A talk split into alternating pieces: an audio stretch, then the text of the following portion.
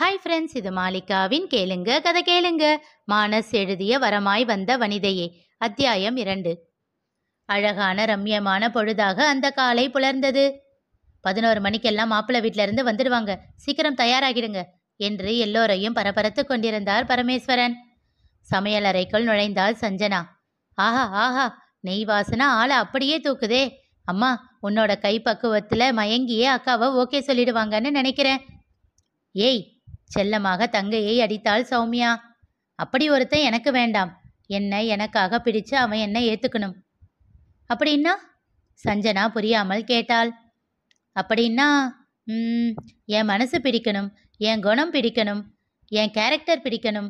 Inner குவாலிட்டிஸ்னு சொல்லுவோம் இல்ல அதில் அவன் என்கிட்ட மயங்கணும்.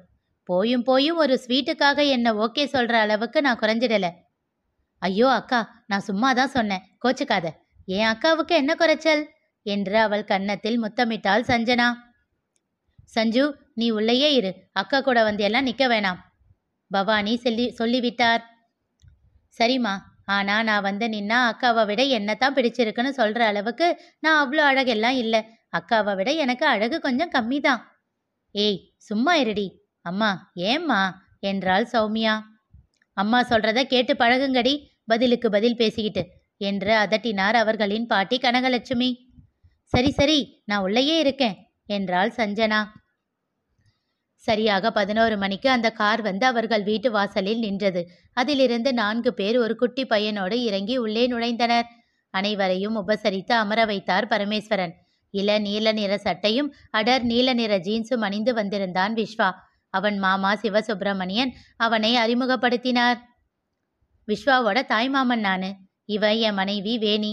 எங்க பொண்ணு பூரணி கல்யாணமாகி பல்லாவரத்துல இருக்கா. இவன் அவளோட பையன் பிரஜன். ரெண்டு வயசு ஆகுது. அப்புறம் இவன் விஸ்வாவோட தம்பி கார்த்திகேயன். பரமேஸ்வரன் தன் மனைவியையும் அம்மாவையும் அறிமுகப்படுத்தினார். பின் சௌமியாவை அழைத்து வந்தனர். பவானி எல்லோருக்கும் காஃபியும் சிற்றுண்டியும் தர பணிக்க அவளும் எல்லோருக்கும் தந்தாள். விஸ்வாவிற்கு தரும் பொழுது மெல்ல விழிகள் நிமிர்த்தி அவனை பார்க்க அவளுக்கு இன்னும் அவனை பிடித்து போனது. நேரிலும் அவன் அமைதியான முகம் அவளை இன்னும் ஈர்த்தது. ஆனால் அவன் நிமிர்ந்து அவளை பார்க்கவே இல்லை. அப்புறம் உங்களுக்கு பிடிச்சிருக்கா என்னன்னு சொல்லுங்க என்றார் பரமேஸ்வரன். எங்க எல்லாருக்கும் சம்மதம் என்றார் சிவசு. உங்களுக்கெல்லாம் சரி மாப்பிள்ளை எதுவும் சொல்லலையே? அவன் ஏற்கனவே சொல்லிட்டாங்க. படிச்ச பொண்ணா பாருங்க போதும் வேற எதுவும் எனக்கு வேண்டாம்னு. எங்க எல்லாருக்கும் பிடிச்சிருந்தா அவனுக்கும் ஓகே தான் என்றார் வேணி. குழம்பினார் பரமேஸ்வரன். என்னம்மா சொல்றீங்க நீங்க? ஏன்? என்ன ஆச்சு? என்றார் சிவசு. என் பொண்ணு ப்ளஸ் டூ தான் படிச்சிருக்கா. என்ன சொல்றீங்க நீங்க? இன்ஜினியரிங் முடிக்க போறான்னு தரகர் சொன்னாரே என்றார் சிவசு. இல்லைங்க அது என்னோட ரெண்டாவது பொண்ணு. சௌமியா ப்ளஸ் டூ தான் படிச்சிருக்கா. அனைவர் முகத்திலும் குழப்பம் படர்ந்தது. வேணியும் சிவசுவும் ஒருவரை ஒருவர் பார்த்து கொள்ள அங்க பாருங்க என்பதைப் போல் வேணி அவரிடம் ஜாடை காட்டினார். அப்போதுதான் விஸ்வாவின் முகத்தை பார்த்தார் சிவசு. விஸ்வா! அவரை கையமர்த்தினான் விஸ்வா. பரமேஸ்வரனை நோக்கியவன் சார் ஐ எம் சாரி. நான் கேட்டது படித்த பொண்ணா வேணும்னு மட்டும்தான். என்னால் அந்த விஷயத்தில் ச காம்ப்ரமைஸ் பண்ணிக்க முடியாது. தப்பாக எடுத்துக்காதீங்க என்று விட்டு எழுந்து கொண்டான். எல்லோரும் அவனையே அதிர்ச்சியாக பார்க்க விஸ்வா அவசரப்படாதடா. ஒரு நிமிஷம் யோசி என்றார் சிவசு.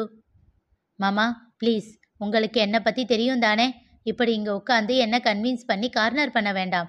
எனக்கு பிடிக்கல அவ்வளோதான் என்று வேகமாக சொல்லியவன் அங்கிருந்து வெளியில் நடந்தான். அதிர்ச்சியில் உறைந்து நின்றாள் சௌமியா. ஒரு நொடியில் தன்னை சுதாரித்து கொண்டவள் ஹலோ ஒரு நிமிஷம் என்றாள். வாசலை தாண்ட இருந்தவன் நின்று அவளை திரும்பி பார்த்தான். சரியா விசாரிக்காம வந்தது உங்க தப்பு. இதுல யார் உங்களை கன்வின்ஸ் பண்ண போறா? நீங்க என்ன என்ன பிடிக்கலன்னு சொல்றது? நான் சொல்றேன் உங்களை எனக்கு பிடிக்கல. இப்போ போங்க என்று விட்டு வேகமாக தன் அறைக்குள் சென்று கதவை மூடிக்கொண்டாள் சௌமியா. இறுகிய முகத்தோடு கண்களை சுருக்கி தன் தோள்களை குலுக்கியவன் இடவளமாக தலையை அசைத்துவிட்டு அங்கிருந்து வெளியேறினான் விஸ்வா மற்றவர்களும் அவனை தொடர்ந்து வெளியேறினர். எட்டு மாதங்களுக்கு பிறகு விஸ்வா ஒரு முக்கியமான கஸ்டமரை சந்திப்பதற்காக அந்த ரெஸ்டாரண்டிற்கு சென்றிருந்தான். உள்ளே நுழைந்தவுடன் அங்கே கண்ட காட்சியில் திகைத்தான். விஸ்வா கண்டது என்ன? தெரிந்து கொள்ள தொடர்ந்து கேளுங்க. கதை கேளுங்க. மீண்டும் சந்திப்போம்.